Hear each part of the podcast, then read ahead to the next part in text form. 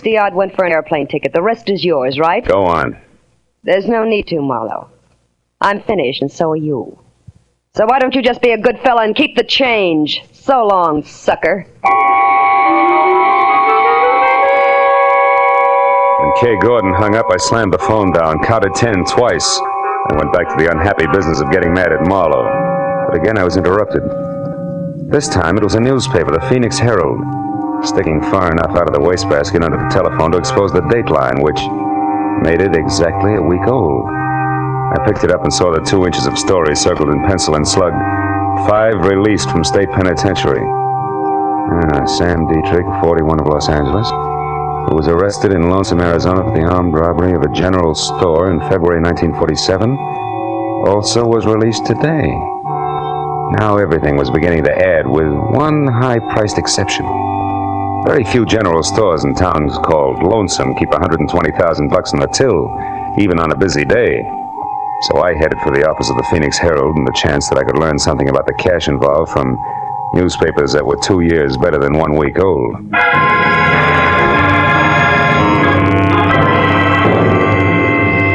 Thirty minutes later, I was in the back shop of the Herald receiving facts willingly supplied by a sandy haired linotype operator with a sad face who had never heard the word forget. That's right, mister. It was the Second National Bank and Land Company here in town. Uh, held up at 1.10 p.m., February 7, 1947, by three men who took $120,000 in unmarked cans, 20s, and 50s. One was badly wounded in running gunfight, but they all got away clean. No arrests, no suspects? Other than the usual rigmarole of trying to pin the job on every two-bit stick-up man hauled in the next six months, no. Anything else? No, thanks. I don't think.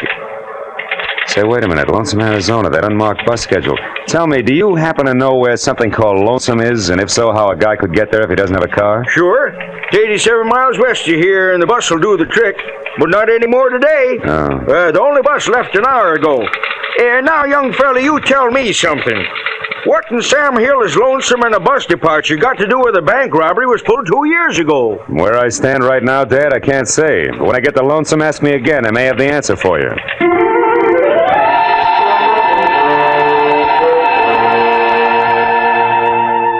I was 30 minutes renting a car and an hour and 30 minutes getting to Lonesome. Population 802. I drove without seeing anything that could possibly be mistaken for Sam Dietrich. And I was about to turn back when I saw something that brought my right foot down hard on the brake. It was a brand new green Nash standing outside a motel.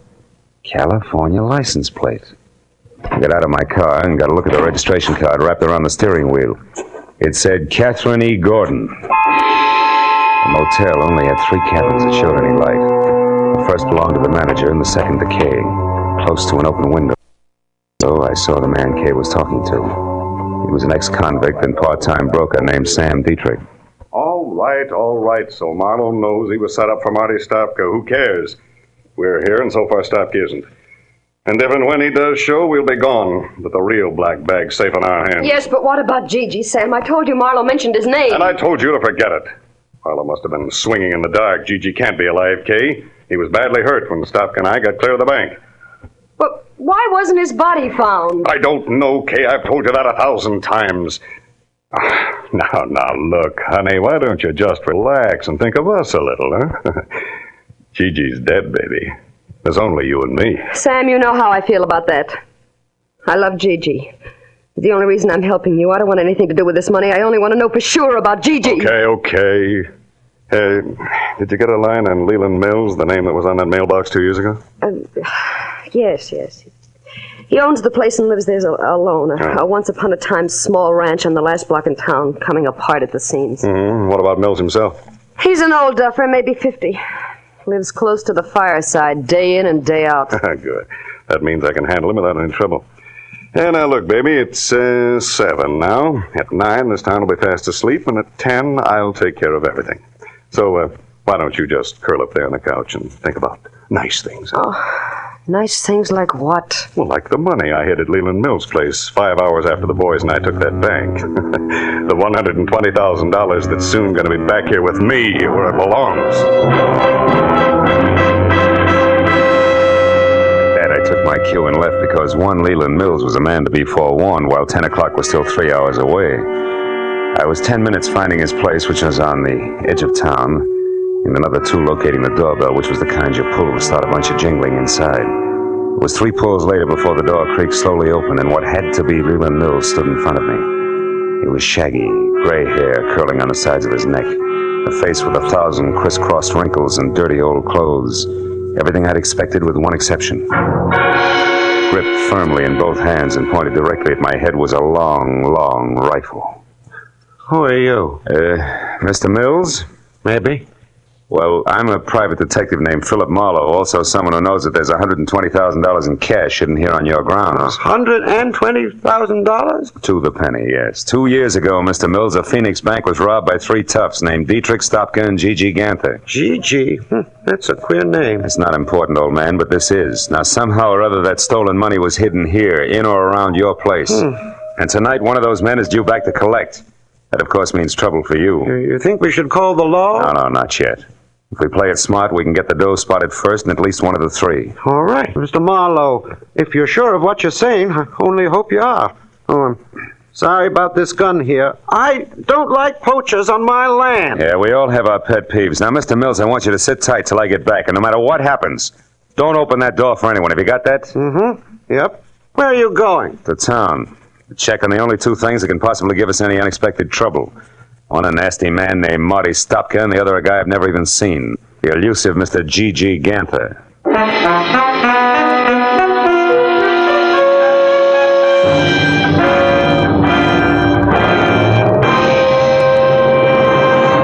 In just a moment, we will return to the second act of the adventures of Philip Marlowe. But first, that elusive phantom voice will be back on CBS's great show, Sing It Again, tonight. And the prize for identifying him has now climbed to a value of $24,500. Yes, for music, suspense, and sensational prizes. Don't miss the Sing It Again show tonight over most of these same CBS stations. And now, with Gerald Mohr starred, we return to the second act of Philip Marlowe and tonight's story, The Lonesome Reunion.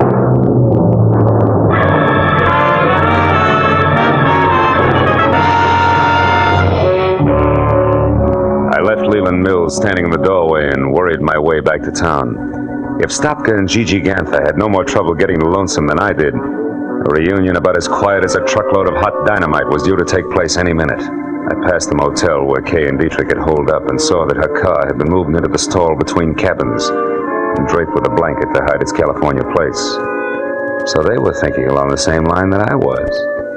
At the hub of town, I parked and started to case the lively spots on Main Street, which took me all of ten minutes at a slow walk. But a short side of the mouth conversation with a couple of resident sports revealed that the local underground stemmed from the Red Dog Cafe, a warped wood two story wickiup on the one side street in town. It was operated by a hard bitten blonde, 160 pounds of Western motif, complete with Stetson, red flannel shirt, Hickok belt, blue jeans, and the name, Flora. She sat at a table at the back of the barroom, lending a cynical ear to nobody else but my old pal Stopka. I walked up behind him, and when he turned around, I hung one on him. A good one! Hey! Sloppy jackass! What do you think you're doing? Sorry, Flora, nothing personal. Now that's enough! Now stop it, you hear me? No rough hustling in my joint. Come on, handsome, I mean you. Me? Why, Flora, how can you say that? I just came in to ask my old pal here some questions, that's all. Here we go, pal. Come on, sit up in that chair. Okay, okay, leave me alone. See, Flora? It's the only way Stopka here knows how to start a conversation. Bring him another beer, will you? His old one got spilled. Sure, bright boy. Only see that you dude tourists leave your beefs outside next time. Now, look, Stopka. I want to know what happened two years ago on that highway out here. You guys split up, didn't you? You better talk, Stopka. All right, we split up. The heat was on bad, and Gigi was half dead already from a cop slug in his back. Dietrich had all the dough, right? What do you think? I left him and Gigi off outside of town. I took the car to try to suck the cops away from him. We were supposed to meet later. But you kept going to save your own hide, didn't you? Certainly. It's gonna pay off, sucker. You'll see. Uh-huh. Since the money was never found, you figured Dietrich hid it around here and he's coming back to dig it up. Is that it? Keep guessing, Shamus. Maybe we ought to loosen your jaw again, Stopka. Oh, you do! Now turn loose of him, and by Sadie, I'll plug you. Well, a real genuine 44. What museum just swiped that from, Flora? Never mind. Got a legal right to defend the peace and quiet of my joint, and after 22 years in this dodge, I know how to do it. Now, I asked you nice once, now I'm telling you. You! Yeah? Get out! That back door there. Yeah, sure, I'll go, sister. Thanks for nothing. Hey, wait a minute, Flora. Don't let that lug get away. Shut up! Now you sit down right there and count up to 50. Then you leave by the front. Quietly. Okay, you win. One, two, three. Flora, look out. He's back. Sorry, Eddie. You buzzard mate! I'll leave this cannon on the back steps. So long, Flora. I beat it out the back door and into an alleyway between the shacks. Stopka was still in sight but walking fast, and when I took after him, he saw me and started to run. There was a hard, flat sound like someone striking wet sand with a hammer. Stopka faltered and lurched up on his toes as if he'd suddenly changed his mind about running. At the same instant, on a wall, even with him, I saw the shadow of a man holding a pistol with a long, awkward barrel. The hard, flat sound came again. Stopka curled up on himself and fell. And the shadow slid off the wall, disappeared. I ran for the wounded man, but by the time I got to him, there was no trace of the gunman. I rolled Stopka over. He was hit hard, slipping away fast. Silencer. Gigi always used a silencer. That punk Gigi. You're dead, huh? You wise guys never know when to quit, do you? You're in real trouble now, handsome. Hey, wait a minute. I didn't do this. How come I couldn't hear the shots, a silencer? Yeah, that's right. Trademark of a guy named Gigi Ganther. All I saw of him was his shadow on that wall there. Say, what kind of law have you got in this town, Flora? None. Except the highway patrol, they stop in every night. Okay, call him. Get him over here. This guy's Marty Stopka, wanted for a bank job, nearly two years old. No kidding. Who are you, his trainer? I'm a private detective who's got no business here, except I don't like to be pushed around. Now listen, do you know Leland Mills' place at the edge of town? Sure. Well, you get the cops out to Mills' place by 10.30, do you understand? That's where the big attraction's going to be, if I can keep Gigi and his silencer from interfering again. Now let me down, beautiful. I won't let you down, handsome. For a city boy, you're all right.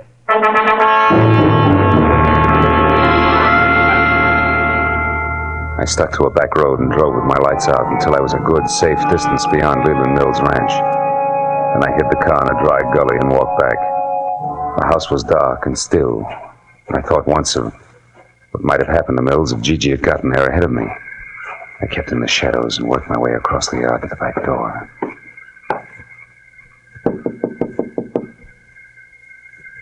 Who's there? Marlowe, open up. I was beginning to worry. It's pretty near 10 o'clock. Yeah, I know, I know. Seen anybody so far? No. Nope, not a soul. I've been watching close, too. Did you find them men, that GG, that Stopka? Yeah. Stopka's dead and his killer's due to show up here any time now. Oh. We're going to have our hands full. I. Wait a minute, is that a car? Sure sounds like one. Yep. There, you can just make it out. Turned in down by the culvert and stopped. Yeah. I think a man got out. Yeah, yeah, there he goes, across the field there behind your shed. It's Dietrich. I'm going out now, Mills. You stay here. No, I'm going too. But that fellow's heading right for my water tank. All right, he's heading for your water tank. Don't get excited. You'll tip our mitt. Now get this, Mills. You've got to stay here and watch for Gigi. He's bound to show up, and when he does, you better have that rifle of yours handy because he's a killer. You understand? Yep. Sure, I understand. Don't worry, Marlowe. I'll keep my eyes open. Don't you worry about a thing.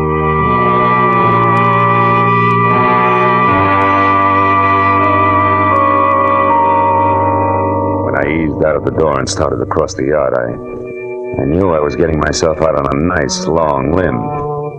Leland Mills was about as reliable as William Tell with their hiccups, and the apple was on my head. It was too late to back up, so I skirted the barn, stayed below the crest of a low rise, and moved toward the elevated water tank until I heard a shovel biting dirt. I got a comfortable grip on my gun and headed up over the rise to where I could see. Yeah, it was Dietrich, all right. He was bent over under the tank and working on a hole as if his life depended on it. He didn't even look up until I was almost on top of him. Who is it? Who's there? Who is it? Me, Mr. Gordon. Marlowe. Marlowe. How did you get here? Wasn't easy, Sammy boy. But I had to come and apologize for losing your precious bag full of waste paper. You sure picked a dangerous time to show, sucker. You were fired once. Too bad you can't take a hint. Uh huh. And being tagged as a patsy is lousy for my business, Dietrich. You should have thought of that. So just leave your hands on that shovel handle, Sam, and keep on digging. Maybe I'll let you take a peek at that 120 grand before I turn you both over to the police. Go on, dig. No! Not, not so fast, Marlowe. Mills, I told you to stay in the. Hey, Hey, that's quite a pistol. Don't move. Neither one of you. I'll kill you if you move. You, Marlowe, drop your gun. Drop it. So this is where it's been all the time. A hundred and twenty thousand dollars. I've looked everywhere, every day, for two whole years, but I, I never thought of looking here under the water tank. You mean you knew where the money was all the time? You lie, you lie. I'm the only one that knew that. Oh, no. One night, two years ago, I heard a noise in my barn. It was a man groaning. I looked in and I saw him. He was wounded. And I saw you when you come back from burying the money. I overheard the whole thing. You wouldn't tell him where you'd hidden it. You said you'd never tell anybody. But I was sure I could find it, and I looked everywhere except. Yeah, Mills, everywhere except here, under the water tank where you buried Gigi's body after you killed him. And with his own gun at that. Oh, no, I didn't kill him. Dietrich here did. I only buried him so nobody would find out that him and Dietrich had stopped at my place. I almost went crazy looking for that money, but now I know where it is, and I'm going to have it. Well, you fool. You don't think I'd come out here with nothing but a shovel, do you? A friend of mine is right behind you with a gun in her hand. Now, come on, drop yours, Rube. come on, come on, drop it. All right. Kay, That's an old trick, Dietrich. let him have it. Shoot, Kay, shoot. Didn't work, did it? I knew I'd have to kill you sometime anyway if you ever came back, so. We're gonna read a little news. And we're on. Start with I just put us news on like randomly because um, And I I'm don't know being heard on the air. yeah, it's we're- amazing. We're being heard. We're loud and proud. Um, we have a few news. we have some news stories that are not about Taylor Swift, believe it or not. yeah. Well, not yet. Not yet. Maybe later. Maybe this new news story starts with something and then it develops into a Taylor Swift story. Who knows? What's going on? Or white supremacists. You never know what you're gonna find. Yeah, yeah, for sure. Um, can I start? You want me to start? Sure. Yeah. Okay. I'm just going to start Like, with the most ridiculous news I found, which is uh, Morrissey's story. Uh, Morrissey had some dumb shit to say in defense of Kevin Spacey and Harvey Weinstein, uh, quoting, Some people are very awkward when it comes to romance. Uh, uh, most people agree that ongoing purge of predators is painful. Oh my god. Uh, congratulations. Click OK to secure your slot. For what? Don't you hate Oh, those those internet. pop-ups? or like you'll scroll no, to another. it took me somewhere else. Took me back to my story. Okay, so you can read your story. I had technical difficulties.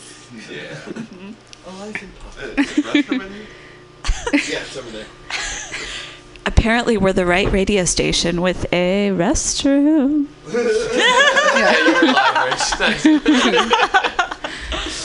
Oh. Okay, I found it. I found it. Most people agree that ongoing purge of predators it is a painful but necessary step in tackling sexual misconduct in our society. However, in a new interview with Germany's Spiegel Online, Morrissey came out in defense of Kevin Spacey and Harvey Weinstein, worrying that they're being caught up in a sort of witch hunt.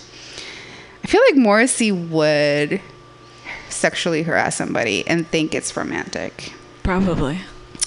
Anyone who has ever said to someone else, "I like you," is suddenly being charged with sexual harassment. You have to put these things in the right in right relations. And if you, you and if I can not tell anyone I like him, um, how should he ever know? Morrissey griped in response to a question about the ongoing hashtag MeToo campaign.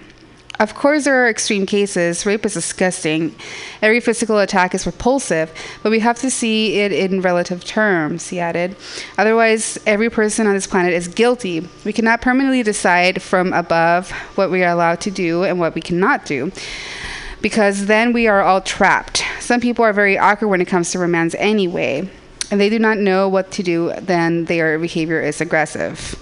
He is then asked specifically about Kevin Spacey, who has been uh, accused of sexual misconduct with a 14 year old boy. In Morrissey's opinion, the outrage should be focused on the boy and his parents. I was wondering where this boy's parents were. God. Um, one wonders if the boy did not know what could happen. I do not know about you, but I've never been situations like this in my youth. Never. I always knew what could happen. When you are in somebody's bedroom, you have to be aware of what uh, or where things can lead. That's why it does not sound very uh, credible to me. It seems that Spacey has been unnecessarily attacked.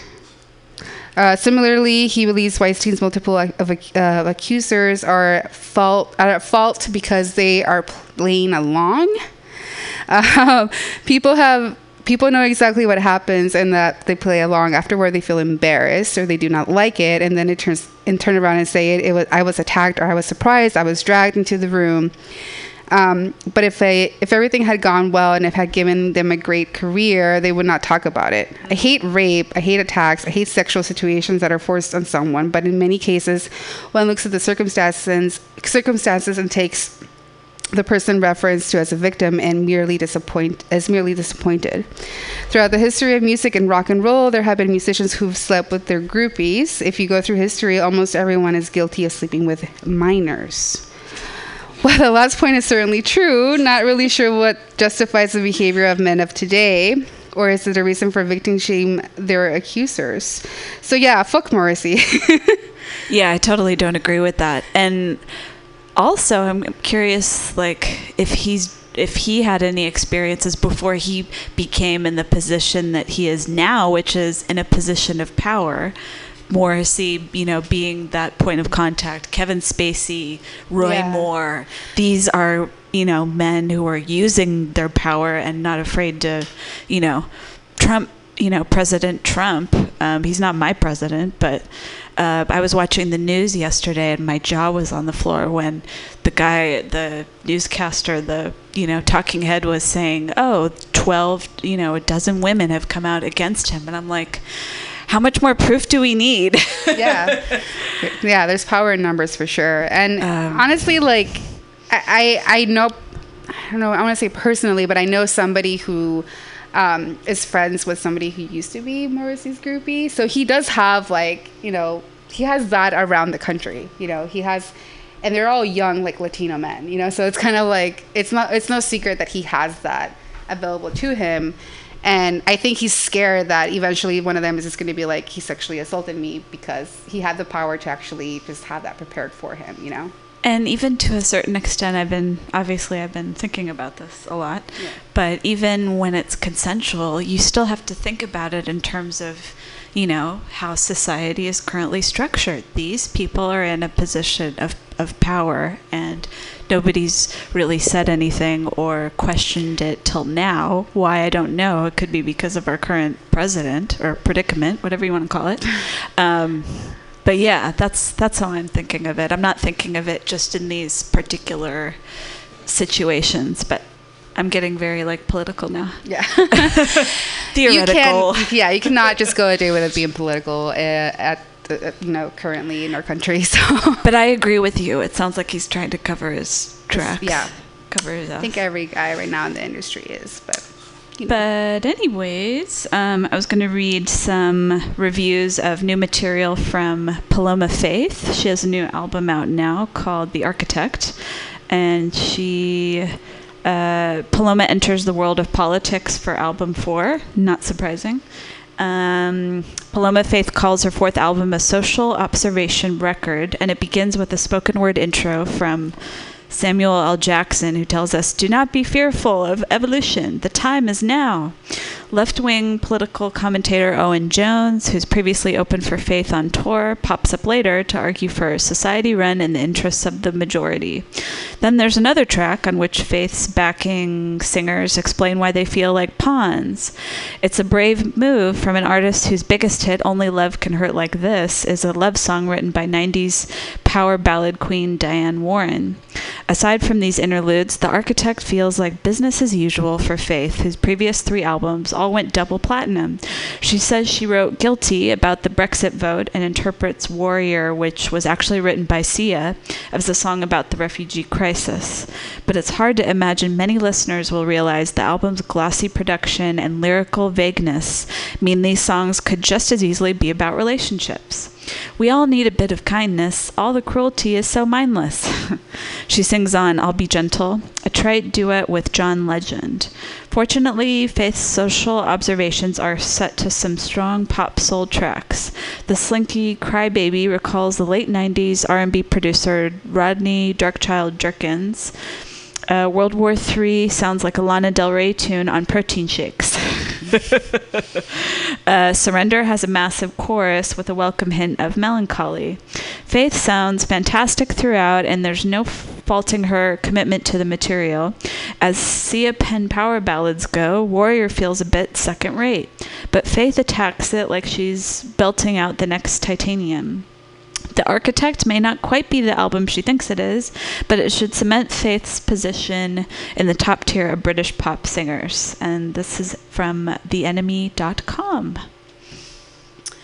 Um, I have uh, sad news. I feel like every week somebody dies. I mean, somebody in the music industry at least. Yeah. Um, uh, RIP Malcolm Young, ACDC co founder and rhythm guitarist, has died at 64. Legendary rocker had been suffering from dementia. Uh, Malcolm Young, co founder of ACDC and rhythm guitarist of the best selling Australian rock outfit, has passed away at the age of 64. He had long been suffering from dementia and died surrounded by his loved ones and family. On Saturday morning, the band announced that the, the news of, in the emotional statement of the official website. Um, today, it is deep, with deep, heartfelt sadness that ACDC has announced the passing of Malcolm Young. Uh, Malcolm, along with Angus, was the founder of the creator of ACDC with enormous dedication and commitment. He was driving force behind the band. As a guitarist, songwriter, visionary, he was a perfectionist and a unique man. He always stuck to his guns and did what was what uh, exactly what he said and wanted. Um, he took a great pride in all they en- endeavored. He, his loyalty to his fans was unsurpassed, and his brother, it is with hard to express in words what he has meant to me during my life. The bond we had was unique and very special. He was behind an enormous legacy that will live on forever. Malcolm, job well done. Previously, Young had taken a leave of absence from the band in April of 2014 before retiring altogether in September of 2014. Malcolm founded ACDC alongside his brother Angus in 1973. He was widely considered as one of rock and roll's greatest rhythm guitarists and was inducted into the Rock and Roll Hall of Fame with the rest of ACDC in 2003. Members, including his brother uh, Angus, and um, had long credited him for being the driving force of the band. In 2015 interview with guitar player Angus explained, "You see, Malcolm was always a great organizer. He always kept track of the stuff we were writing together. He recorded, dated, and make notes. My records, if you can call them that, are always chaotic." He is survived by his wife Linda Young and their two children, Kara and Ross. And this is out of consequence of sound. That's a bummer, but they do have a you know long legacy of, of music that people will always oh, yeah, enjoy. Sure. I'm sure. Um, I had a chance to see them. Well, I didn't really. Um, I mean, I was in Japan when they were touring, and people were wearing the the devil ears, and my friend and I were like, "Fuck, we should have gone to see them." Like we should have made a plan, but it was it was cool, like seeing people in Japan, like fans of ACDC. Like who would have thought? hey man, if they're big in Japan, yeah, they made it. They don't speak any English, but they can sing. Like, yeah. their words, like word for word. Seriously. Yeah. yeah, and I mean that's the thing. It's like another another reason why if you know somebody you like is coming to town, you just never know. You know, you should just go for it and buy a goddamn ticket and just go to the concert because yeah. you don't know if they're going to be around for much longer. You know. Just um, live with no regrets. Yeah, just don't uh, don't wait around. Yeah, don't pay rent. Just go to the concert. um, support the music industry. Um, so my other uh, another story about Morrissey. It's actually a review of his new album, which didn't do so well with the NME. It's called Low in High School. And Moz's strange 11th solo album starts off well enough, but soon goes seriously wrong. What the fuck? Uh, there's no easy way to tell you this. But Morrissey is fixated with the bit between your legs. His 11th solo album is Chock a Block with Crotch on oh, the British. Home is a question mark. He implores you to wrap your legs around my face, and on In Your Lap, he delivers the grim news that I just want my face in your lap. This is That's kind of sweet. I like how you read your story first, and now we're getting into the, the nitty gritty with this. It's like I Uh, read sexual harassment story. And this is uh, what This his, is his new his album. new album. Okay. You know, he's just laying it out there.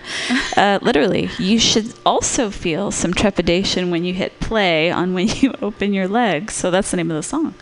In the tracks on Low in High School aren't crotch songs, they're anti war songs. There are categorically no anti crotch songs. On I Bury the Living, he bellows, Give me an order, I'll blow up a border. Give me an order, I'll blow up your daughter. It's no shipbuilding, but it does drive the point home. Lead single spent the day in bed, sp- uh, skitters across melancholia with a littling refrain, while the lyrics about the joys of ducking your responsibilities sound as though they're lifted from a 70s novelty song. Yet Jackie's only happy when she's up on the stage is the real standout, a tale of an actor whose ambitious far ambitions far outweigh her talent. It's brooding goth pop laced with venom. In fact, the 12 song album's first five tracks are passable, if not actually quite enjoyable. Beyond this point, though, only the most hardened Moz fan should dare to venture. The girl from Tel Aviv who wouldn't kneel is an unbearable cha cha cha. Who will protect us from the police? Is Lumpin Electro and least listenable track Israel sees him deliver political polemic via the dubious medium of a piano ballad. Moz has become pop's greatest troll in recent years, and here he's exhaustive and goading you to hit the off button. it's enough to make you put your head in your hands or indeed your lap. Jesus Christ. I still wanted to. I wanted to check out the the video for. I think it's the the single from that album, but Oh, the spending my day in bed or something. Yeah. Yeah. I think I saw that on his page. But um, anyways, that's the news from the NME.com. And without further ado, Modern Monsters is here. Thanks you guys for listening to our our news uh, stories. Did you have any? Yeah. Did you guys have any uh, thoughts on music news or politics or anything related? I'll try to leave my soapbox at the door, but well, we appreciate that. so, tell us a little bit about yourselves. And you guys recently just had a, a photo shoot last week, uh-huh. right? yeah. Well, I've got more than usual to say today, um, so I'm going to try to hold myself back and uh, hold nothing back. He can hold you back. yeah, hold me back, Rich. So but yeah, we've had an extremely busy last few weeks doing, you know, playing out, um, playing in different areas. We just played at El Rio in San Francisco. Right on. And um, we were at Winter's Tavern in Pacifica, and uh, just trying to get our name out there as much as possible. But we did an awesome photo shoot. We found um, up in Petaluma these brass structure Steel steel, artists. steel artists that actually bring their stuff to Burning Man. Oh, And nice. they have- Sorry to interrupt. Can you check your mic real quick? The Check. table? Yeah, okay. There we go. you have to talk into it, I guess. Yeah, and um, they have this. They, I mean, they have this giant um, brass rhino mobile, and we were able, and it like opens up to a stage, and we are able to like, you know, do scenes from for a music video we have coming up, and also an awesome photo shoot. Is it specifically brass? I feel like brass is super steel. expensive. Steel, Yeah, I doubt it was brass, but Steel. definitely steel. Something metallic. Hence the name. So yeah, let's definitely give a shout out. Uh, they are called Reared in Steel. Uh, they're out of Petaluma. They're totally awesome. I'm not sure how they feel about being promoted on a radio station, but why not? Yeah. They're great people. We I'm sure had a wonderful time. appreciate Um, and yeah, I mean that's one example of trying to form relationships with our larger community, and it's awesome to be here with you guys. Um, Woohoo! yeah, yeah. I mean, there's there's a lot of parts to the story of the band. It's a pretty fun story so far. We're about two years in, two and a half years in. Um, but the thing that's popping for me right now, and it's cool timing that we're on your show, um, is well, one of the first, I guess, the first show that we did under our first band name, which was the Wonderment Project, was a benefit show. Um, and that was with AHO, uh, which is the Ambassadors of Hope and Opportunity. They work with a lot of homeless youth, and I think they're based out of the North Bay. And that Brody actually was the one who kind of came to the conclusion because we ended up doing a couple of benefit shows really early on, and he was like, "I kind of think this is becoming part of our thing as a band." And that evolved into we've done more of that, but it's evolved into actually almost a year ago, um, right around J20, and actually the official launch date was January 20th for Ugh. obvious reasons. Yeah. Um, we started a group uh, called Bay Area Bands Together. Um, and it's interesting timing too because we just had there was this wonderful show here in the city called Band Together Bay Area. Really right. similar idea, the play on words. Um, and we're moving forward with that a lot right now. We're we've got a big show coming up in March that we um, are trying to start promoting a lot right now, um, and it's going to be for Omni Commons out in Oakland. They're a fantastic community hub. They've been hugely supportive of the uh, families affected by the Ghost Ship fire. Um, they're just like an indispensable community hub for activists, you know, the DIY community, creative community. Um, and so we're going to be doing a big show in March to support them. Um, so that's that's kind of like where I'm at right now. But there's a lot of other things to talk about with the band, and I'm just excited about kind of community organizing and Mhm. coming together um, in crazy times right now. And I think it's um, also, you know, I was reading this article a couple days ago. I, I posted this online. Um, I think it was the Huffington Post. Is the San Francisco music scene dead? Was the name of the article.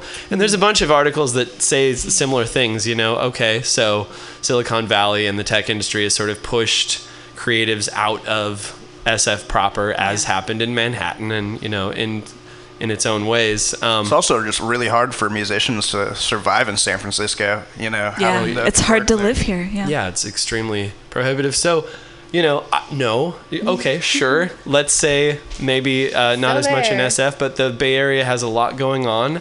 Um, Oakland and the surrounding area is definitely a very vibrant, very alive scene in tons of ways right now. There's a lot of cool stuff going on over there.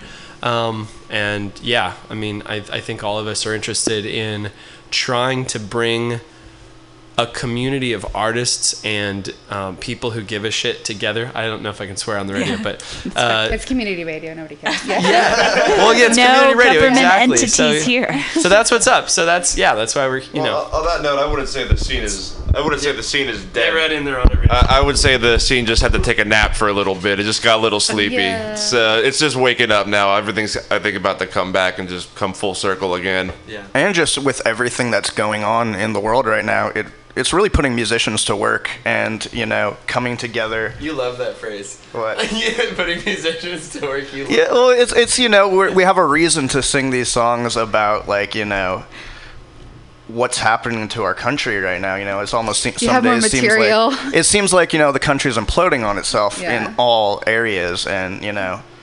And we're not down with that. Yeah, people Not like cool. and people like Not to party cool, too. So it's like you know, let's come together for causes and Did you did you do your clapback video? Like Eminem's clapback? not yet, not yet. That'd be cool. You guys have like a.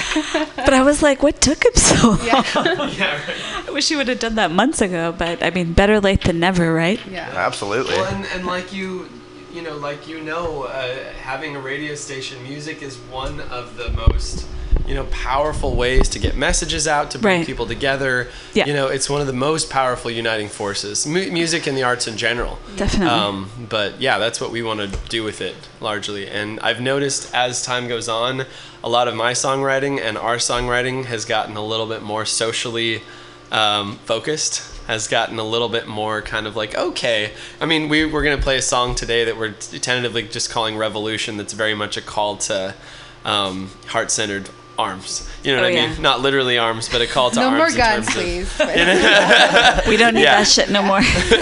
No, we're willing to fight, but we, we want to do it quietly and peacefully. Yeah. It's a it's a revolution of love, y'all. Your music is your weapon. yeah. Yeah. well, we can connect here. Absolutely. I was just gonna say, we are a band. It's a good segue. We are. A band. We are a band with music. Yeah, we do have music most of the time. Most of the time. And um, so above like the photo shoots and um, the shows we've been playing, we've also been in the studio quite a few times. We're um, putting together tracks for an upcoming EP that we're hoping to be able to release um, soon into the new year.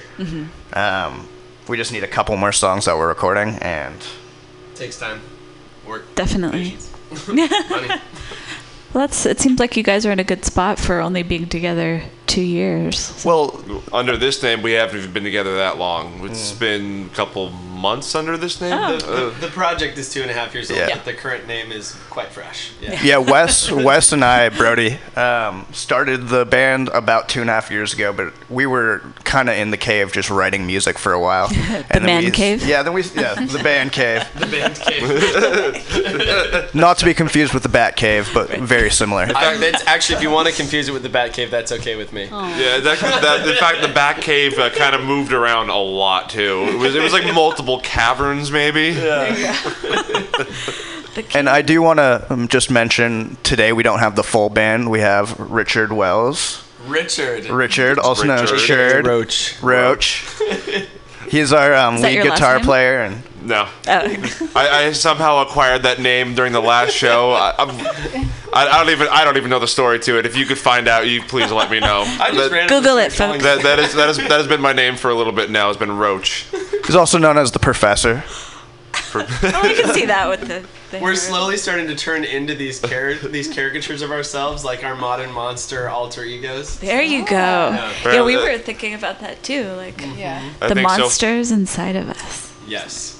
Yeah, I think so far I'm turning into a Professor Cockroach. Is that what's Yeah, going on something here? like Like that. that? I'm gonna be a cockroach with a lab coat. Well, we have interesting backgrounds. I mean, Rich actually trained as an engineer, so he's got a, s- a strong engineering background. He was working for Sennheiser, de- developing secret, top secret. Yeah, top microphones. top secret microphones. You'll- Brody went best in the jazz land. School, so he's got a strong music background.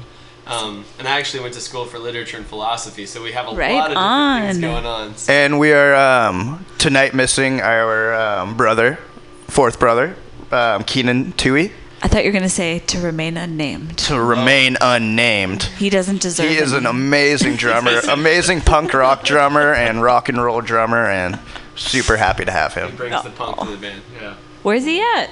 He's working tonight. Ah. Oh, he says what's up though. He uh, called me earlier. What's up? What's up with it? Works a lot. What's up? What's up? He does work a lot. Well, that's good. We all work a job. lot. That's Yeah. the you know the thing about you know being a Musicians. music. You got to have that nine to five too in the beginning. He really Absolutely. the work hard, play hard thing. Oh. Yeah. So yeah, we'd love to play a track. Sure. I've Love to hear plugged it. In. Is it just gonna automatic like? Yep. Yep. Will it work? I have all the Should we do a tiny introduction f- to the song, maybe? Um, once again, we are Modern Monsters, and this was a track we recorded actually last week at SAE Expressions College.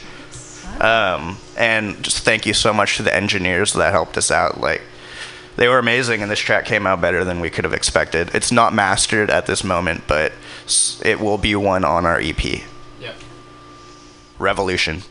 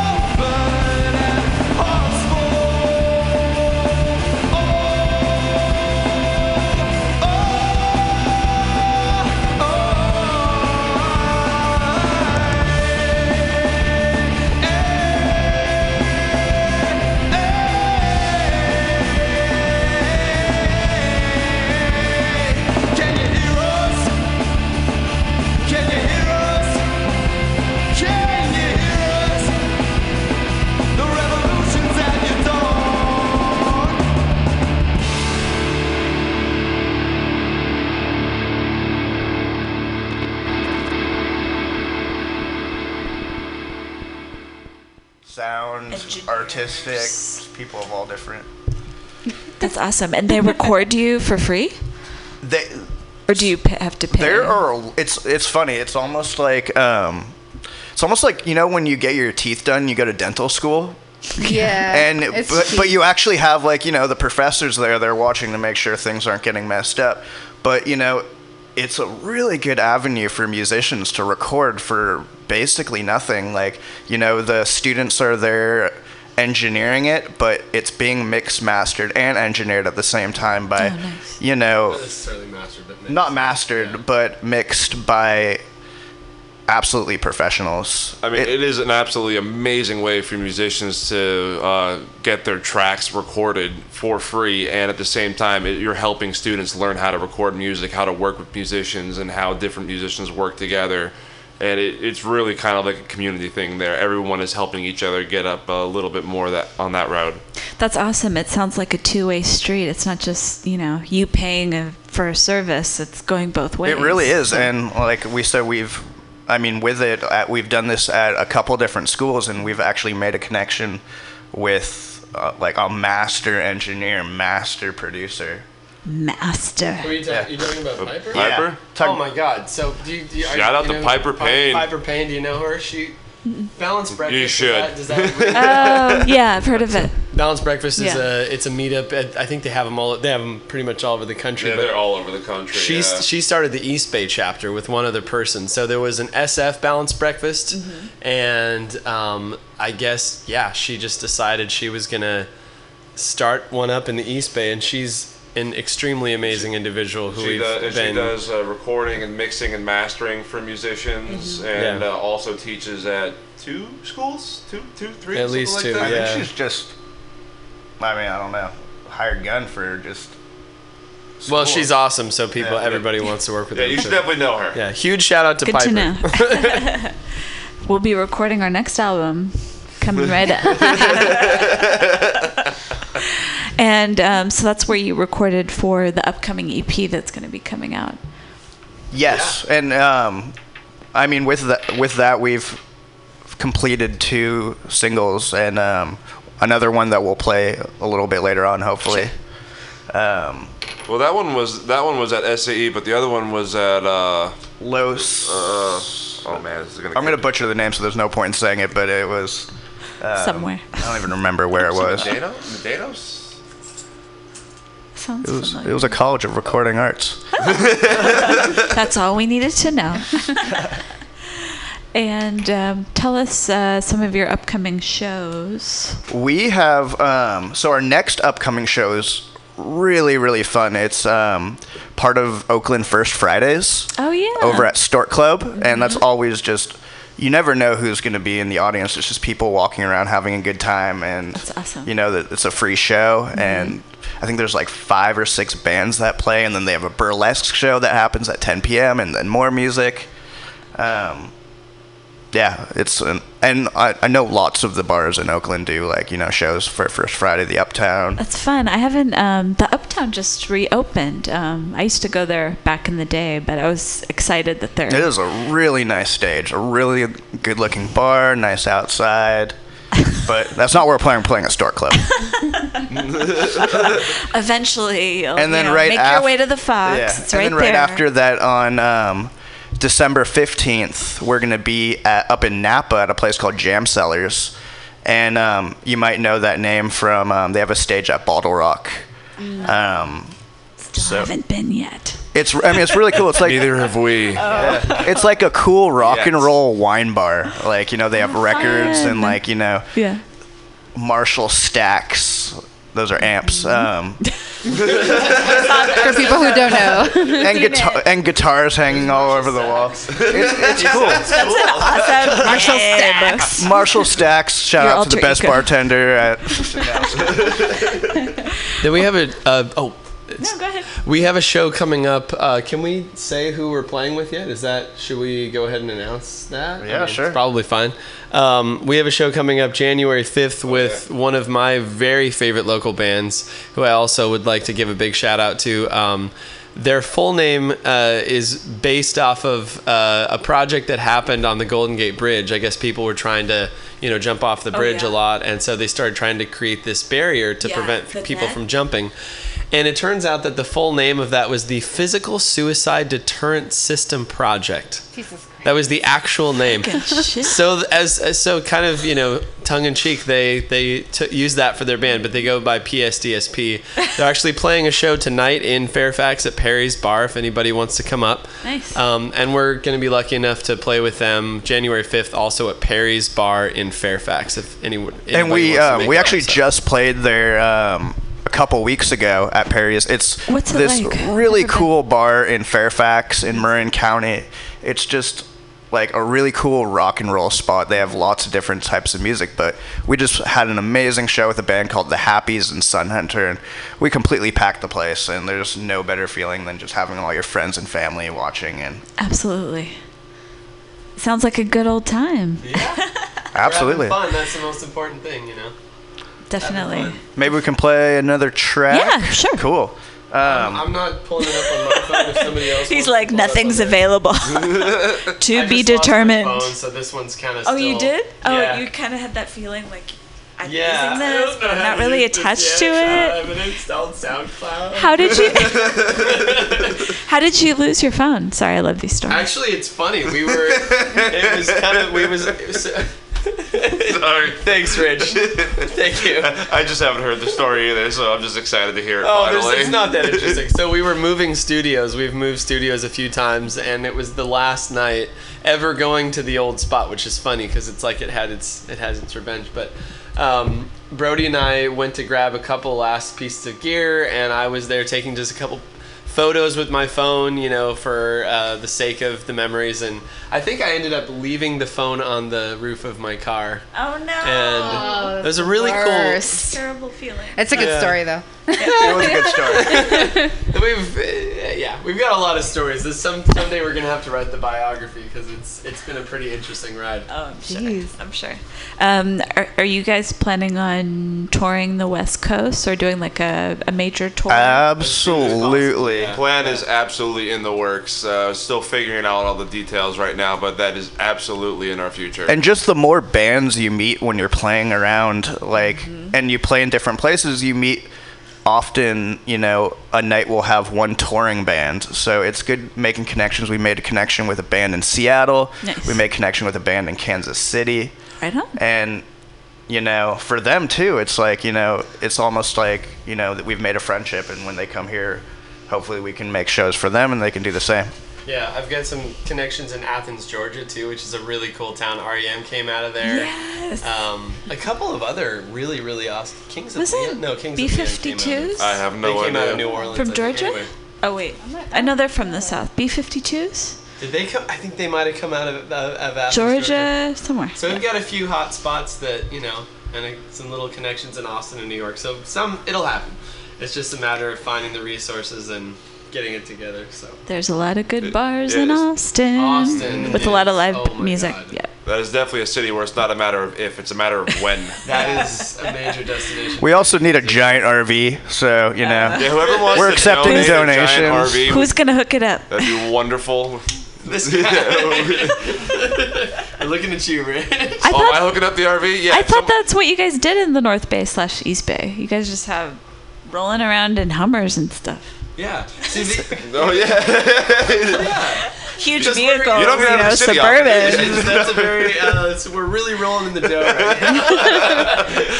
Just It's a very huge, lucrative thing to be a new musician. huge vehicles that really destroy the All of our money comes from um, Spotify streaming. You Yeah. know, we Yeah. make a lot of that point zero zero zero one percent.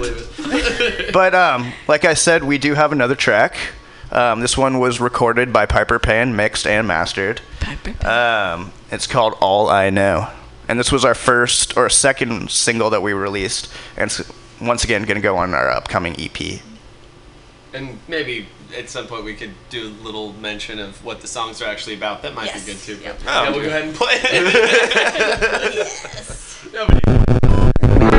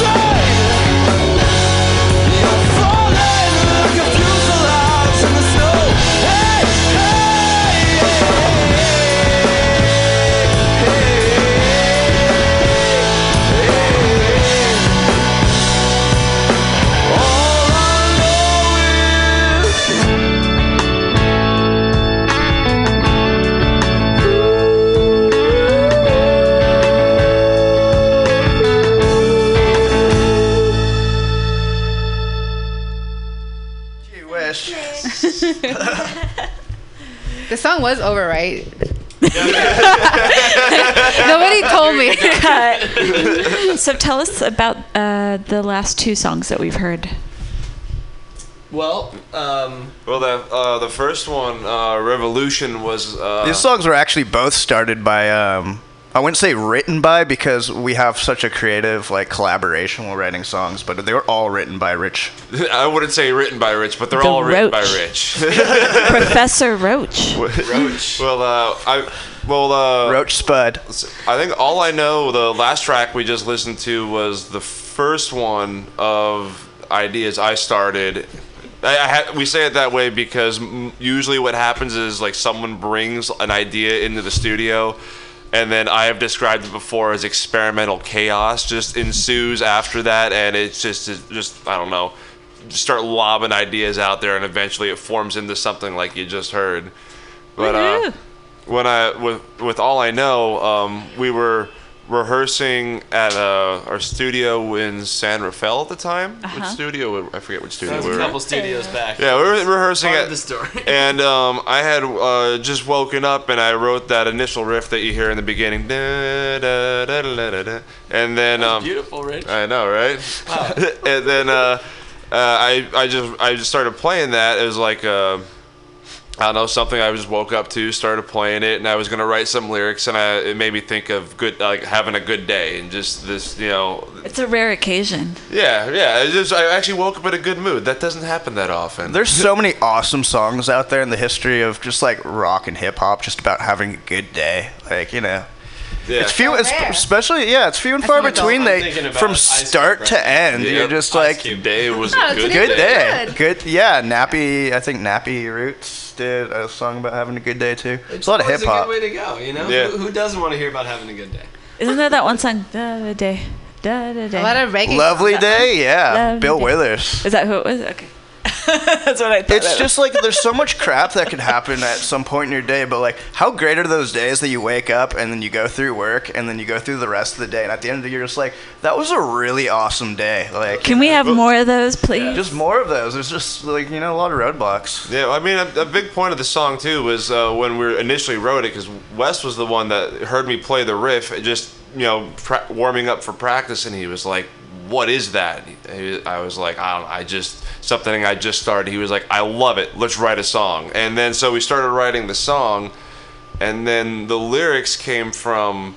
Partially from uh, stuff that Brody had written. Right, it was the chorus that you wrote. Yeah, I wrote the just the lyrics to and, the chorus. and then uh, overlaying the kind of feel, like the kind of feel for the song. Uh, since I kind of have like this minor twist in the riff, I was looking to create a song that was kind of optimistic. So I told Wes to think of like something like bad, but try to give like an optimistic spin. Like a guy who's actually having kind of a terrible day. Yeah, but he- he's like just determined to, to continue having a good day, even though all these things keep going.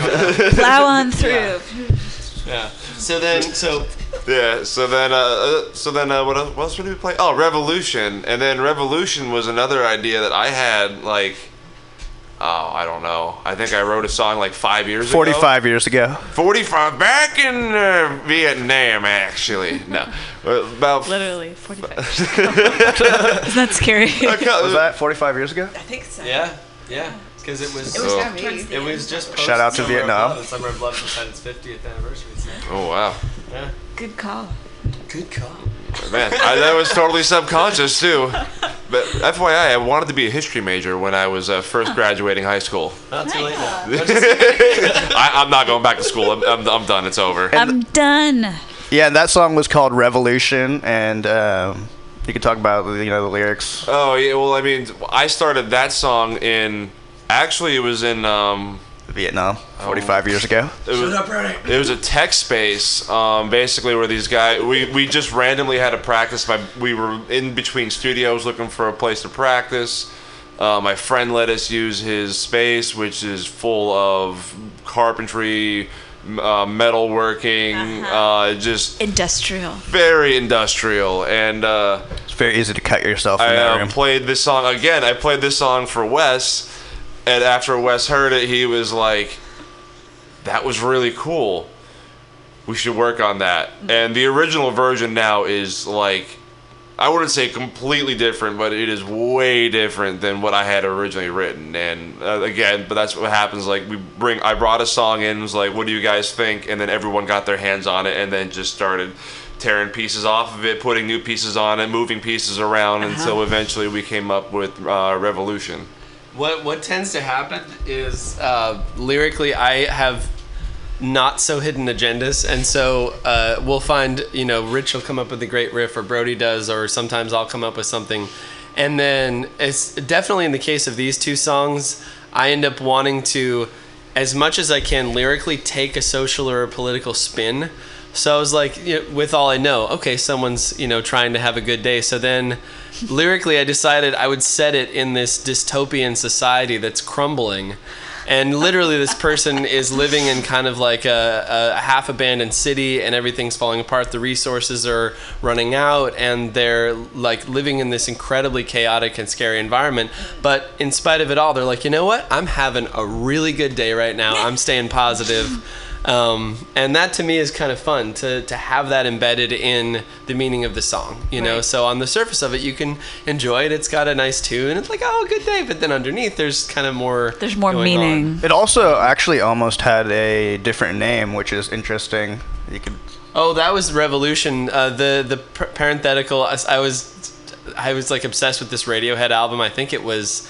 Um, which one was it? I think it was. Look at me, I wouldn't have no idea. In rainbows. No, it was one of King the. Limbs, all the ones. It was one of the uh, one of the ones just right after Kid A. I, I can just never remember Parent- which one it um, was. I think it was Hail to the Thief. Anyway, Yeah. they, they had all these parentheticals after the names. Yeah. And so the uh, Song of the Streets was going to be the the second name of Revolution, um, which sounds similar to your show. I think the name of the show is Sounds from the street. Sounds from the Streets. So, that- so uh, that one similarly, we had this great riff. We started constructing it, and I was like, you know what? This has an interesting kind of like vibe to it that feels very anthemy, and I think I'm going to turn the, try to turn this into a revolutionary sort of you know anthem.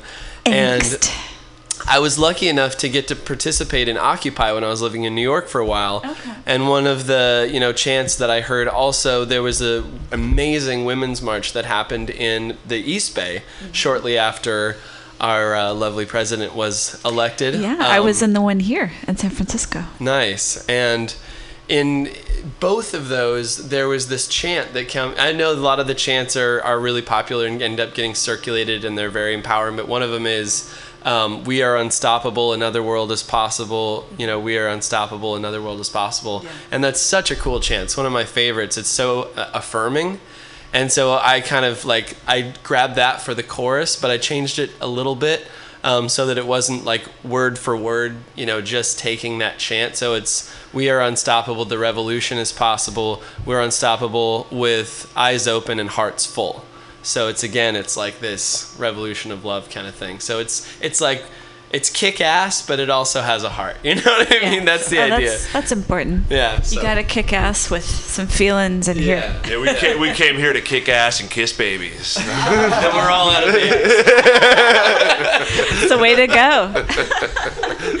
How would you describe your music to somebody who is just tuning in? Well, it's definitely rock and roll. It's definitely you know indie rock, blah blah blah. Um, There's a lot of grunge that comes through. More grunge than we realized was there. There's there's also a lot. I mean, coming back for myself. Like the rock scene in the '60s, like '67, and the grunge scene in the '90s, they're very similar. Just r- kind of rock and roll bands, just you know, singing about whatever they wanted to. But like you know, the songs were just really, really good and rocking. And I identify with you know bands like Blind Faith, you know, early Pink Floyd. Um, and bands like Nirvana and Soundgarden and Pearl Jam and The good ones. yeah.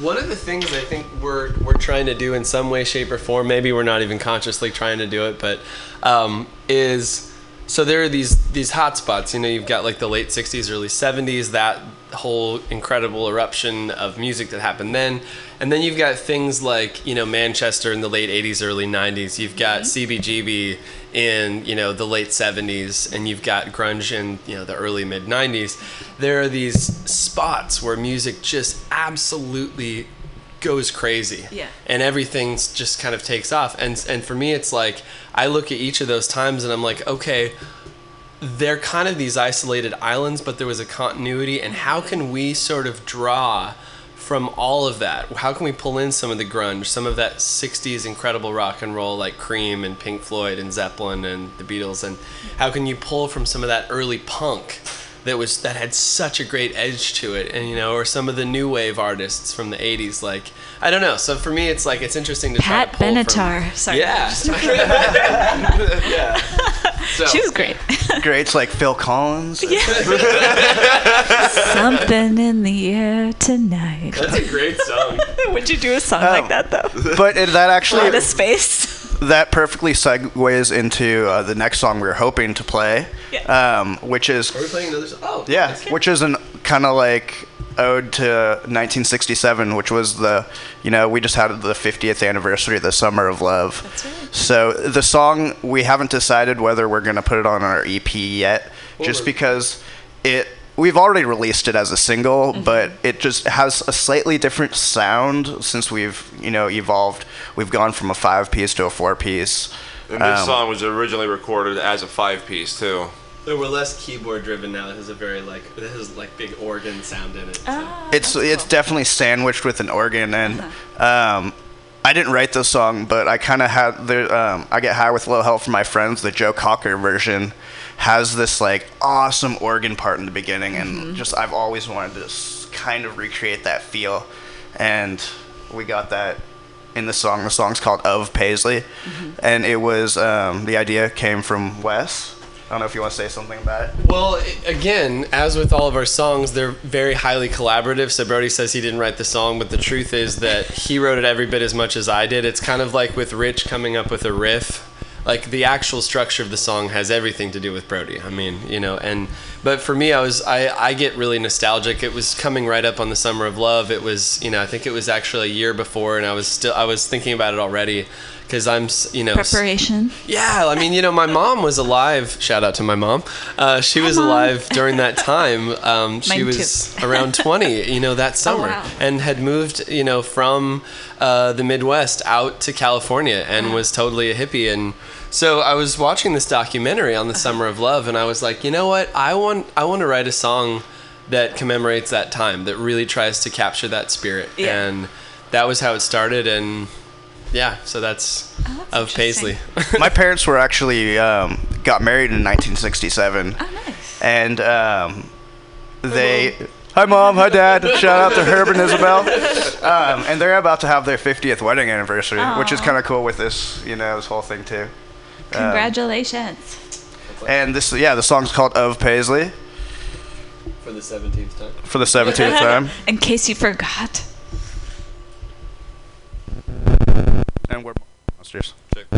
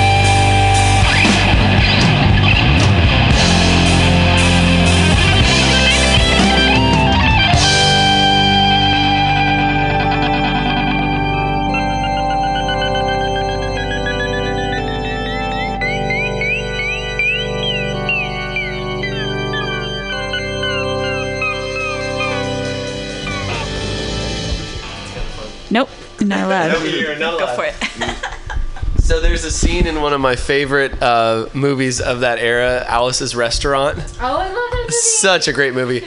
And there's Arlo it? yeah, good old Arlo. Um, and there's a scene actually, you know, It's a Thanksgiving movie too. yeah, totally.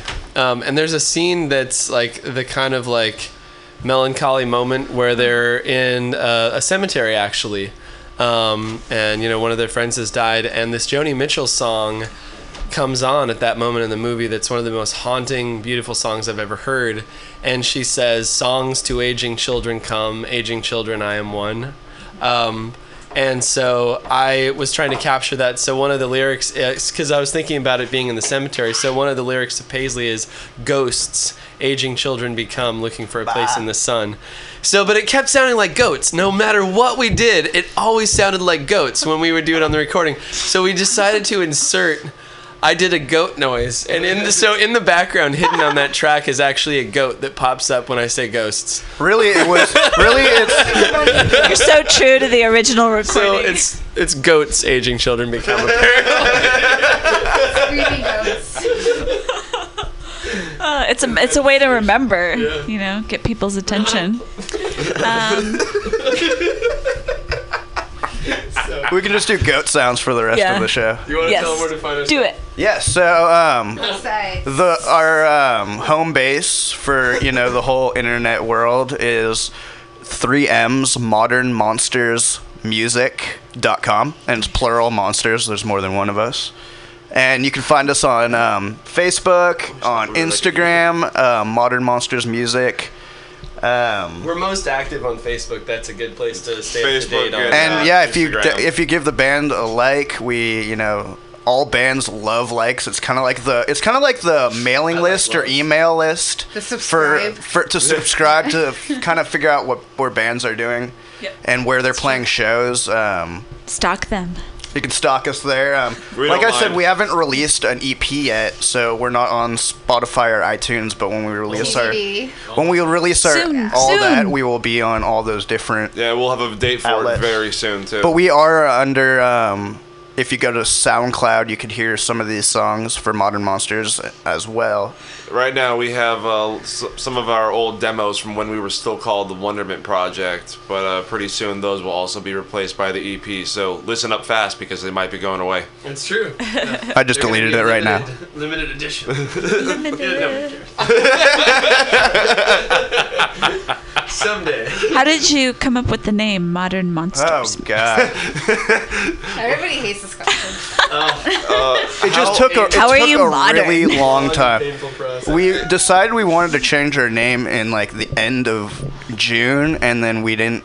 I mean, we were working in like the woodshed for like a couple months, but we didn't really come up with a name until like the end of September. Yeah. Mm-hmm. That's how long we were. I mean, when you have four people in a band, like you know, three people will like a name, and then one person will be adamant against it, Yeah. or one person will love a name, and then the other three guys are like, "Are you kidding me?" Like, What's wrong with you? So. Um, it, it was causing some serious stress in the band. We, I, I was wondering if we were going to make it through the name process after a while. We, we almost almost disbanded. The deciding factor. But with that, we came up with a bunch of cool band names. So you know, we're selling those too on our Facebook page. Penny for your thoughts. I have a really geeky thing to insert, but it was Rich who came up with the name. But I'm gonna say one thing, which is um, I shouldn't even say this. I think it's funny. Just say it. When I was so when I was studying uh, in school, um, one of my big projects that I did was actually on like the origin of. Uh, the humanoid monster specifically, like uh, like why is it we're so fascinated by humanoid monsters? It's like okay, it looks like a person, but somehow What is a it's not, you humanoid know? monster? Instead, it's a vampire. Instead, it's a zombie. It's a thi- you know.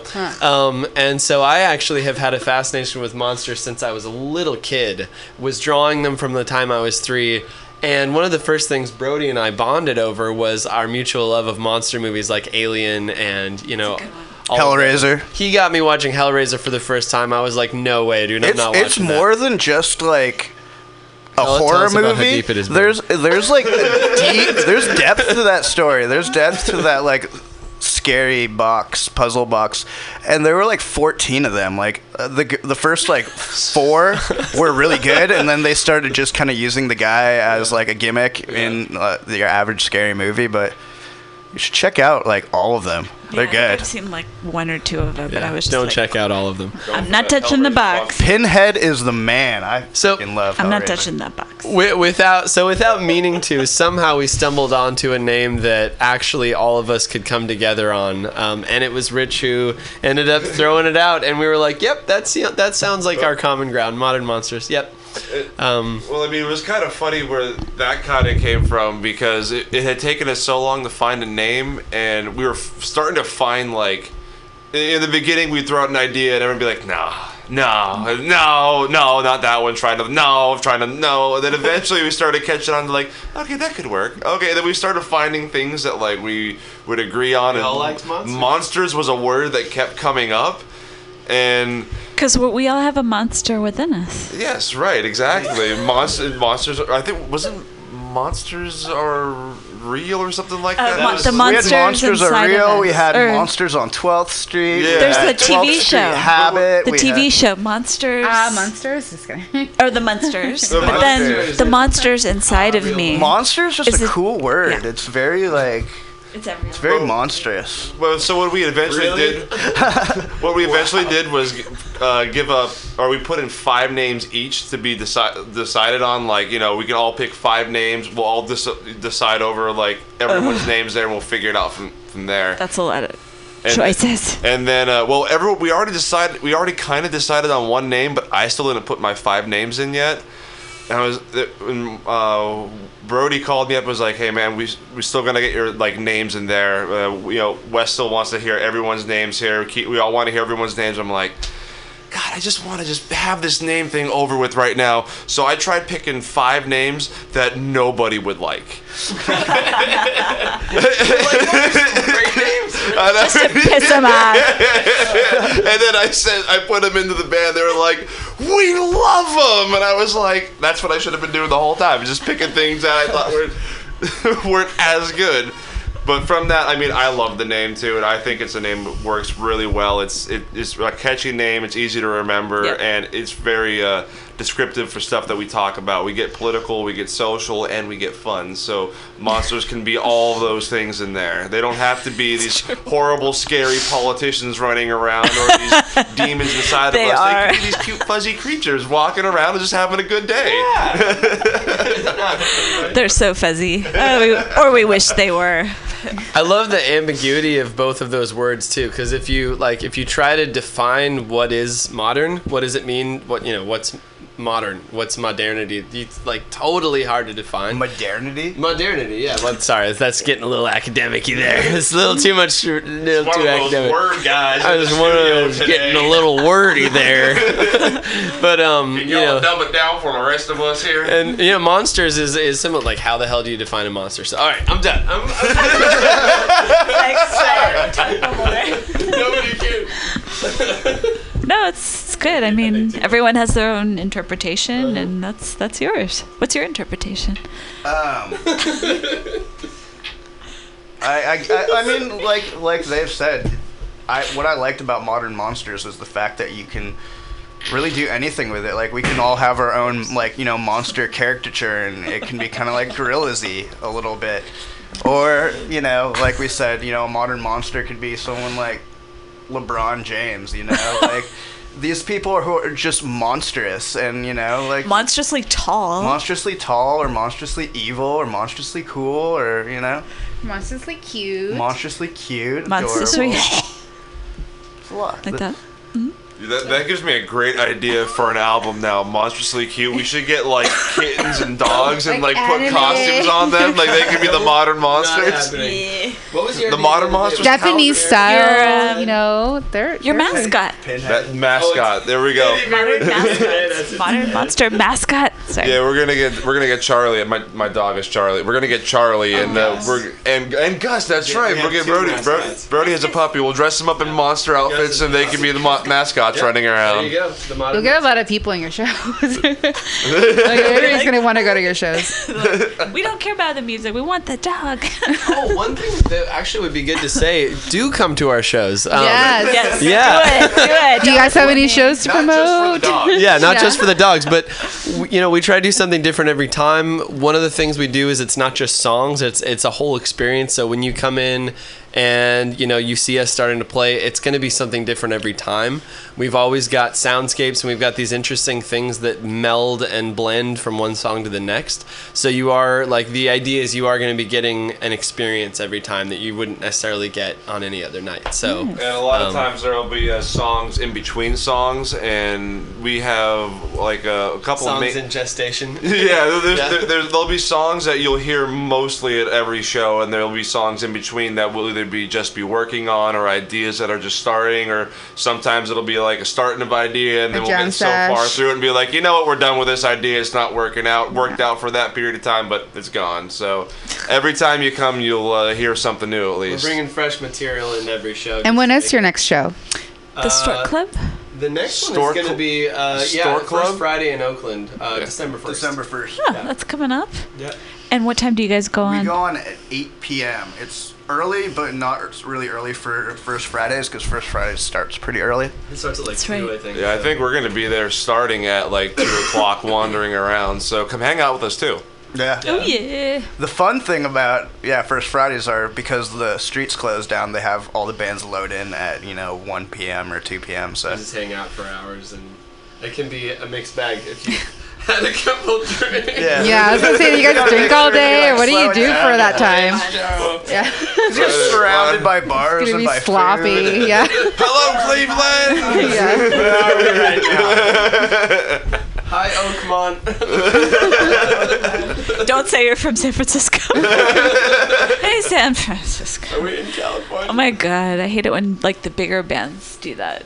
Oh, when you're San- in, Oh, you're in we're at the Oakland. Fox, and there he's like, Yeah. "Hello, San Francisco." And you're You're like, wrong. Not It's You have Oakland no Arena. idea where you are. There goes the entire crowd walking right out now. It's all over here. They'll never be back. Well, I mean, often when you're in a band and you have lots of shows, you don't necessarily know exactly where the show, like, like Where- where we were playing. or- Well, the funny thing is, What the fuck? I We just were- woke up off the tour bus. They just pulled, dragged me onto the stage. I didn't even see the outside. That was don't- um, Iggy Pop. Literally, I went to see him in, at the Burger Boogaloo, and his you could see his um, his uh, tour bus was pulling right up.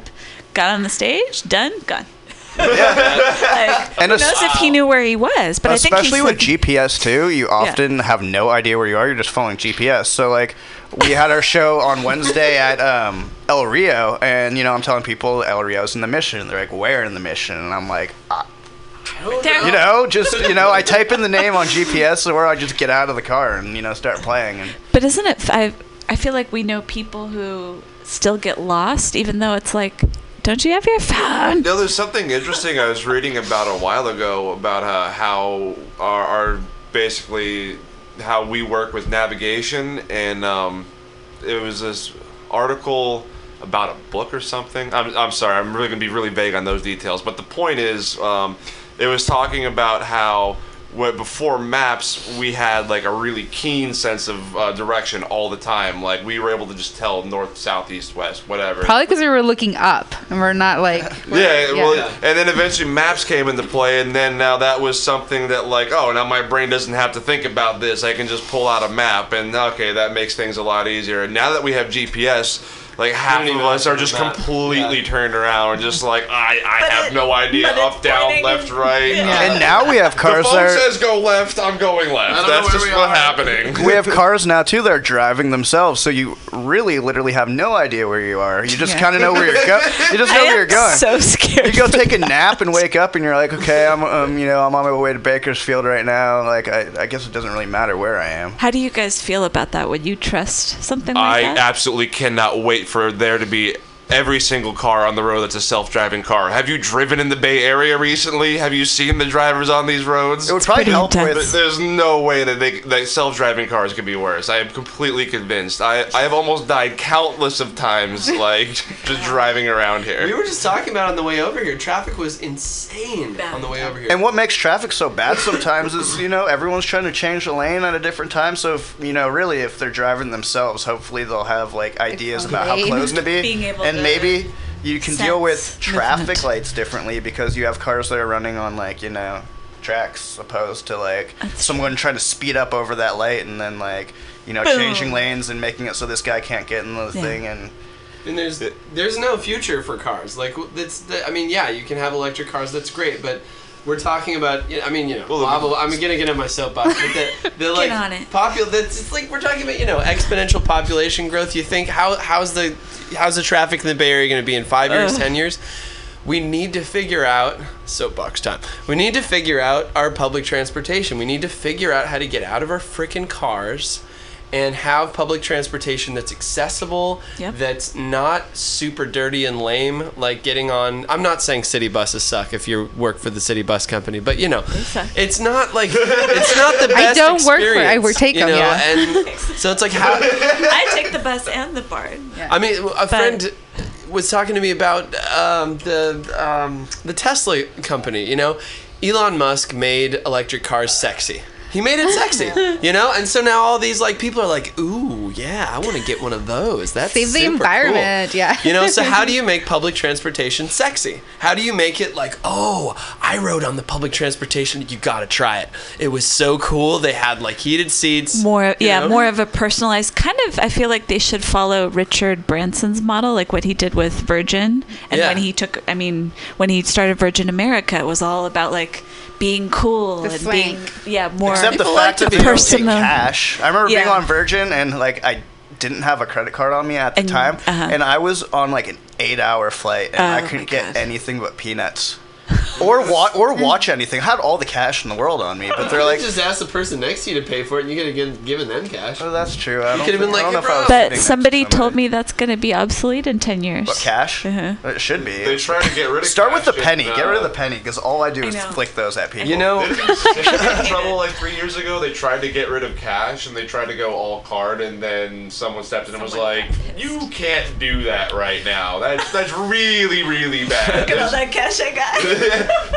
Enter Bitcoin. Yeah. yeah, Bitcoin. Yeah. Getting rid of cash would be an interesting double-edged sword because that could be turned against the sort of tide of capitalism, or it could be like an incredibly effective weapon because it's like, People oh, be all to- that money that you thought you had, well, cash doesn't exist anymore, and that was all virtual money. So we don't like you. We're gonna go ahead and erase your uh, Bank bank, account? accounts and throw you in prison. I mean, I right? think what, what I would assume is Jeez, like that's when, uh, so dark. right? I think India, I go I'm there. a little uncomfortable right now. In India, they got rid of It's a dystopia. bills, and they had so much. In India, they got rid of some one bill. I forget how what was the value of it, but basically, people had to go into like all these banks and trade in uh, those bills to get other ones. But yeah, it was ru- sorry rupees. That's right. yeah. that's what they have. Yeah, they're rupees. Is it different now? well, it, it's it's rupees, but I think they had like a. f- I, I don't know the exact I'm number, sure. so I'm just gonna make it up. Uh, Okay. Say they had like a 500 mark or 500 rupee. It was like one piece of paper was worth 500. Right. They got they got rid of that. This doesn't exist anymore. But they gave people an allowance to like go in there mm. and, And trade in it. those 500 to get other ones. That's like the movie Millions, right? Yeah, and I Before think there. Yeah, so, something Before like they that. went to the euro, I think it was the Ireland. Yeah, like they had a they found that bag of money and they're like, we've got to better take this to the bank to switch it to euros Yeah. before you know Yeah. before they're obsolete. Exactly. Yeah. So, I mean, I think there's a big controversy because there were so the lines were so long and the, like the deadline was so short. People just got like completely screwed over. They were just like, uh, we were waiting in line for like seven hours Wow. and Yeah. we still have these. Like, we were trying to trade these in, but basically, if we ever went over to a paperless system. Uh, we'd probably have to do the same thing. It'd just be this long transition That would be where maybe you can take them to the bank and for like a couple years and just be trading some, you know, some. Give it to currency. FedEx. But there's- Have them do it. yeah, right. Yeah, just Yeah. give it to FedEx. I, I don't know if I trust FedEx, honestly. Or That- a vending machine. They'll probably have a vending machine. You know. Oh yeah, right. You know? Just go up to like an ATM, just deposit your cash, Throw and your trash throws in like there, a, your some sort of card at you or something like that. It can happen. It's we'll gonna happen. see. That's what I was told. Oh, because I went and I had to go buy something from the Apple store, and you know when they come up to you now, you don't have to go to the Oh, Apple the Pay, register. And I was like, "Do you take cash?" Because he was like, "Because I think because sometimes they don't. You well, have to have a it's card." The question so of, I was do you like, take Apple Pay? And you're like, no. And they're like, what? I've had that happen to me. They just walk out. They're like, "You want to take Apple Pay? I'm leaving." I'm like, "I I, don't- do whatever you want. Yeah.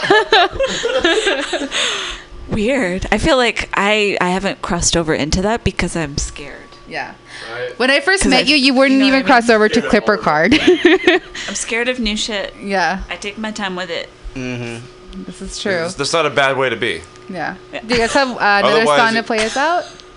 Oh, we can play maybe one of our. But we were talking about rupees. One of our older tracks. The thing with these is We could do a live version too if we want to do a live. Oh, you guys have version. guitar, We have our that's right. Yeah, we have our They're acoustic behind guitar. 20 minutes. Yeah. How much time? Yeah, we you have? want to do? What did you expect? Twenty minutes. Wanna you do a wanna session? What did you expect?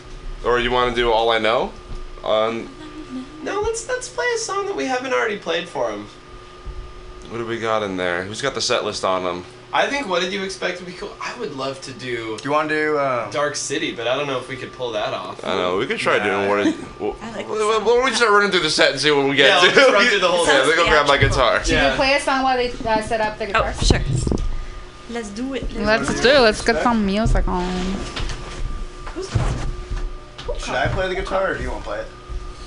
You play it, dude. For- And for you're what? listening to Sounds what do you from the expect? Street. You We are the with Modern I Monsters. it's all good, it's fine. I'm used to And we You are about to play you a little Yeah, music. Get on guitar. Stay tuned for do it. more.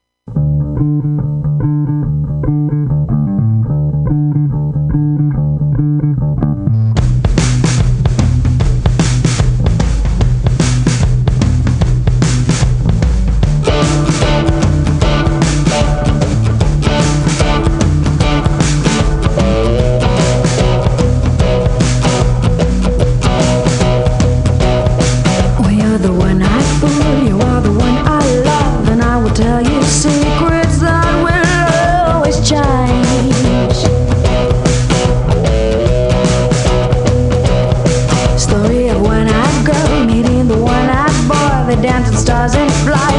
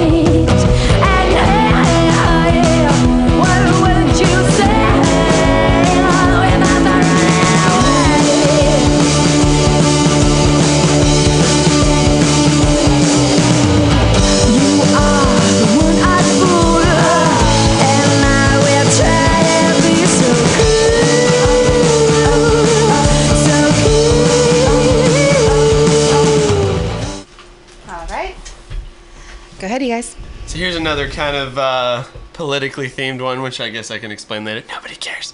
Um, no, but it's so there's this uh, this man.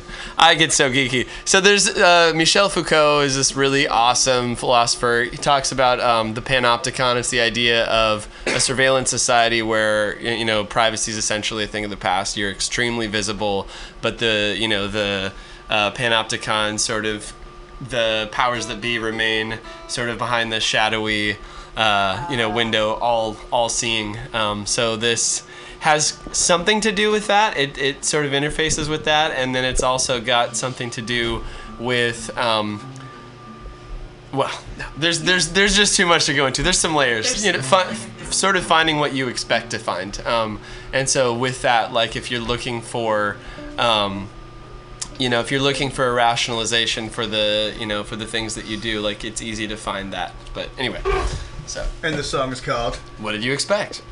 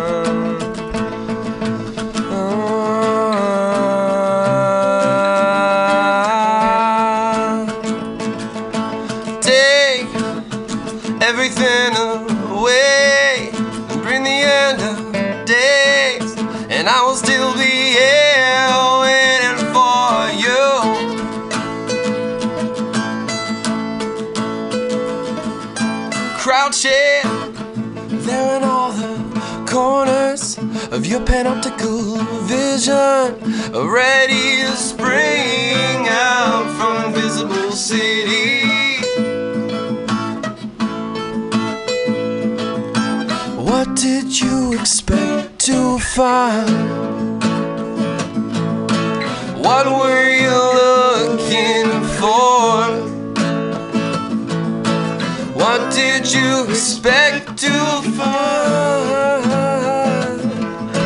What were you looking for?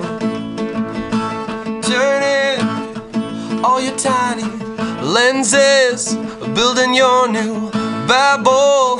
Communication instant through channels purged to substance.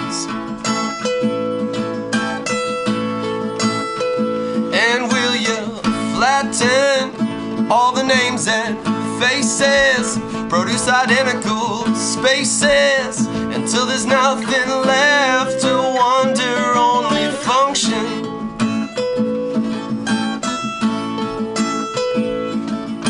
What did you expect to find? What were you looking for? What did you expect to find? What were you looking for?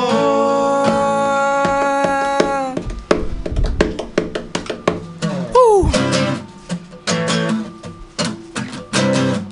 Mm, the individual, identical. The individual, identical. The individual, identical. Individual, identical. In the shadows of little boxes. In the shadows of little boxes. In the shadows of little boxes. In the shadows of little boxes built to keep us in. What did you expect to find? What were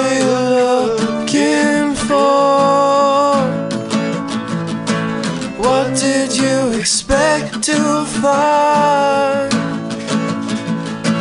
What were you looking for? Well, what did you expect to find? What were you hoping to create? We've come to drive out you phantoms. Tear down the walls that kept you safe.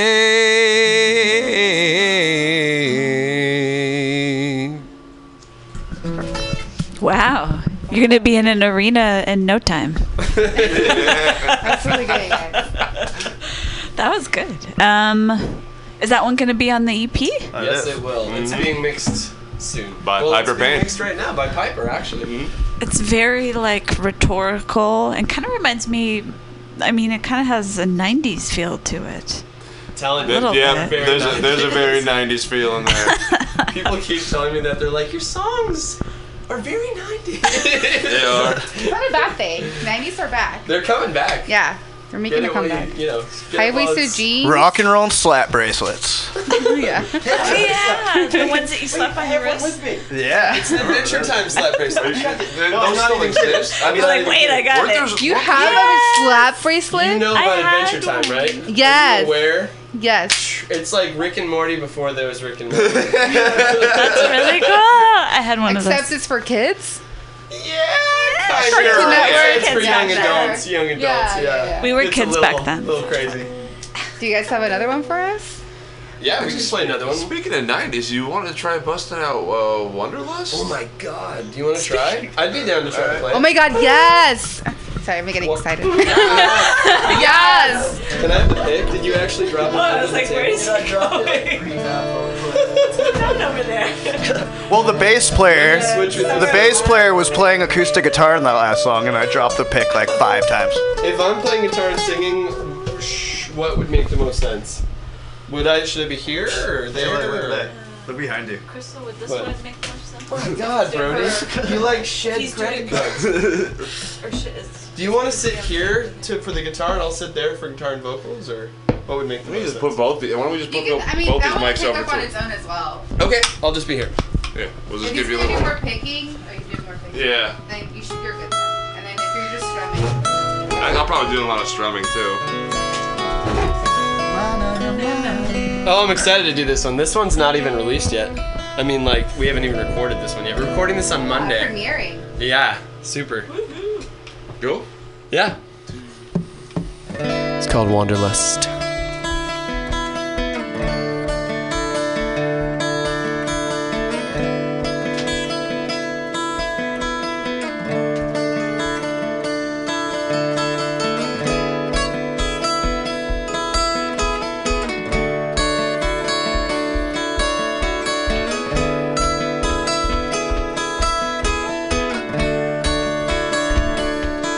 Far and away. Beyond the trees. Far out and alone. No longer home. No longer this one. Linger this away. Far and away. Spinning away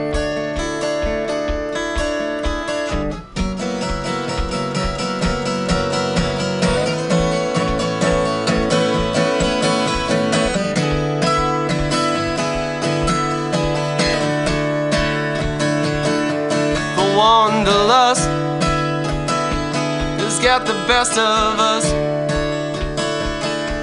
It's better to burn out than it is to rust. Like an old man said, sleep when you're dead and wander alone. Wander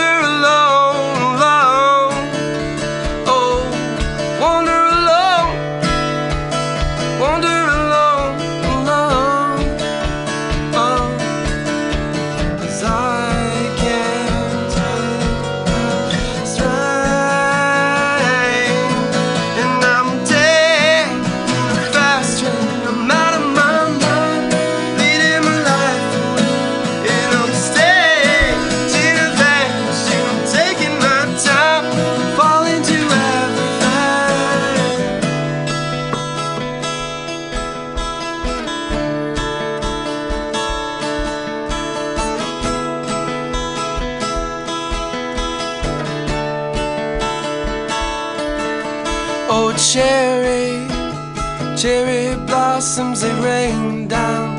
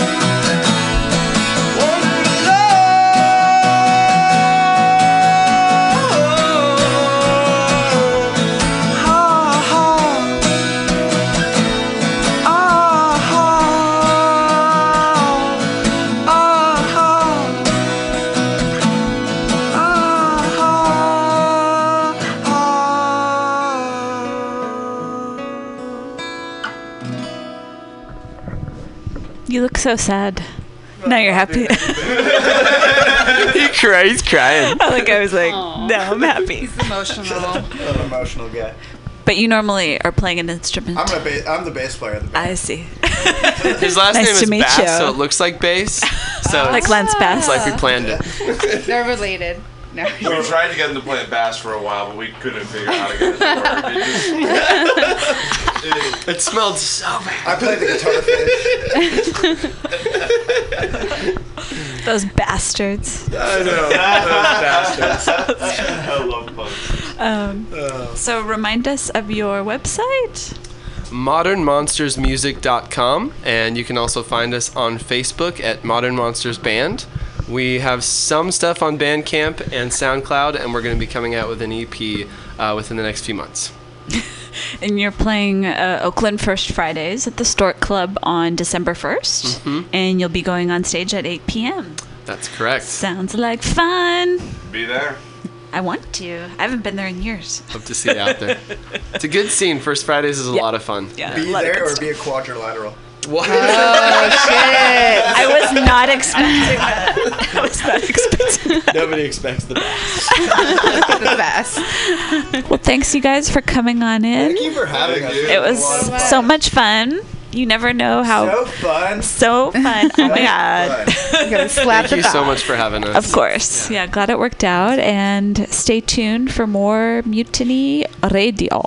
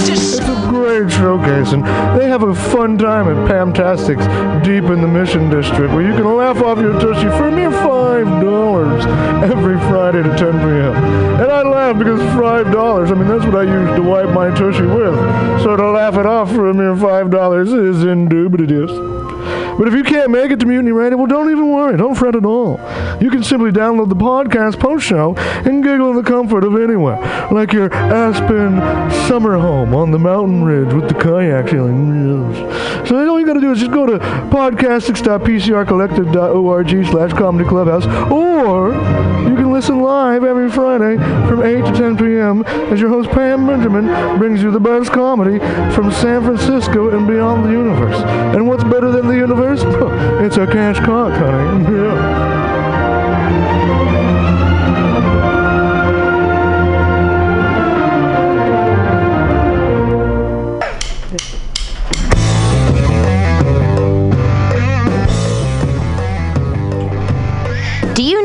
need an underground space for an event?